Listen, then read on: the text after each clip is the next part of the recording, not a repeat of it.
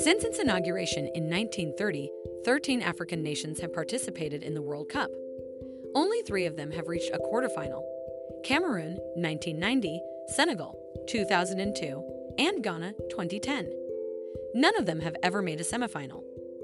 African players are currently shaking up Europe's domestic football scene like never before, with many among the world's elite. So, why are their national teams on the African continent lagging behind?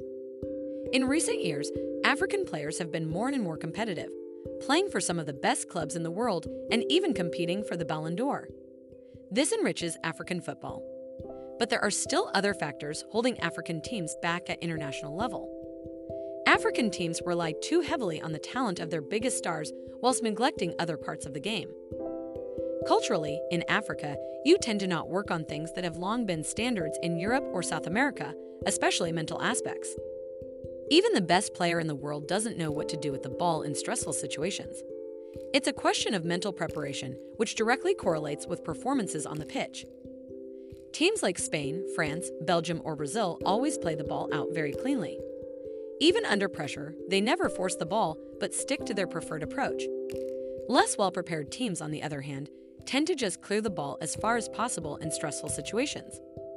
Another problem facing African national teams is a lack of clear perspective and long term planning. You can't suddenly enter a tournament one day and then set a lofty target like reaching the quarterfinal. If you do that, then it's too late. There has to be a training strategy. You have to work on raising the level of football in Africa, you have to invest in the training of coaches. There is no 100% guarantee that this will work. But if you look at Germany or even France, you see there are nations that work with that kind of plan.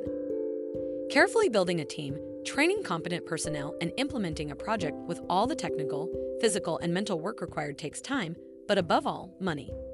In this respect, African teams are still light years away from their European or South American counterparts. The total budget of the French Football Federation was just over 249 million euros with a share for top level sport accounting for around 65 million euros. By way of comparison, the budget of the Cameroonian Football Association was the equivalent of just 12.7 million euros. However, the lack of funds is not the only reason for poor performances at previous World Cups. It is also due to the number of participating teams from Africa. It's a question of probability.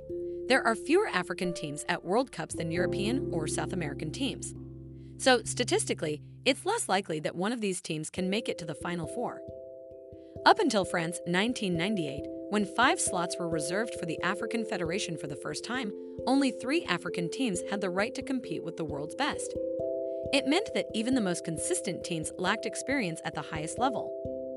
With eight participations, Cameroon has the longest World Cup track record of any African nation. But that's not bad but it's only half as much as some of the top South American or European teams. Experience is also a key factor. Ghana came very close to reaching the semifinals against Uruguay, but they lacked experience. In Russia, no African team made it out of the groups for the first time since 1982. This year in Qatar, the pressure is on Senegal, Cameroon, Ghana, Tunisia, and Morocco to ensure that there is no repeat. Remember to follow Golia and hit the love heart or share it with a loved one.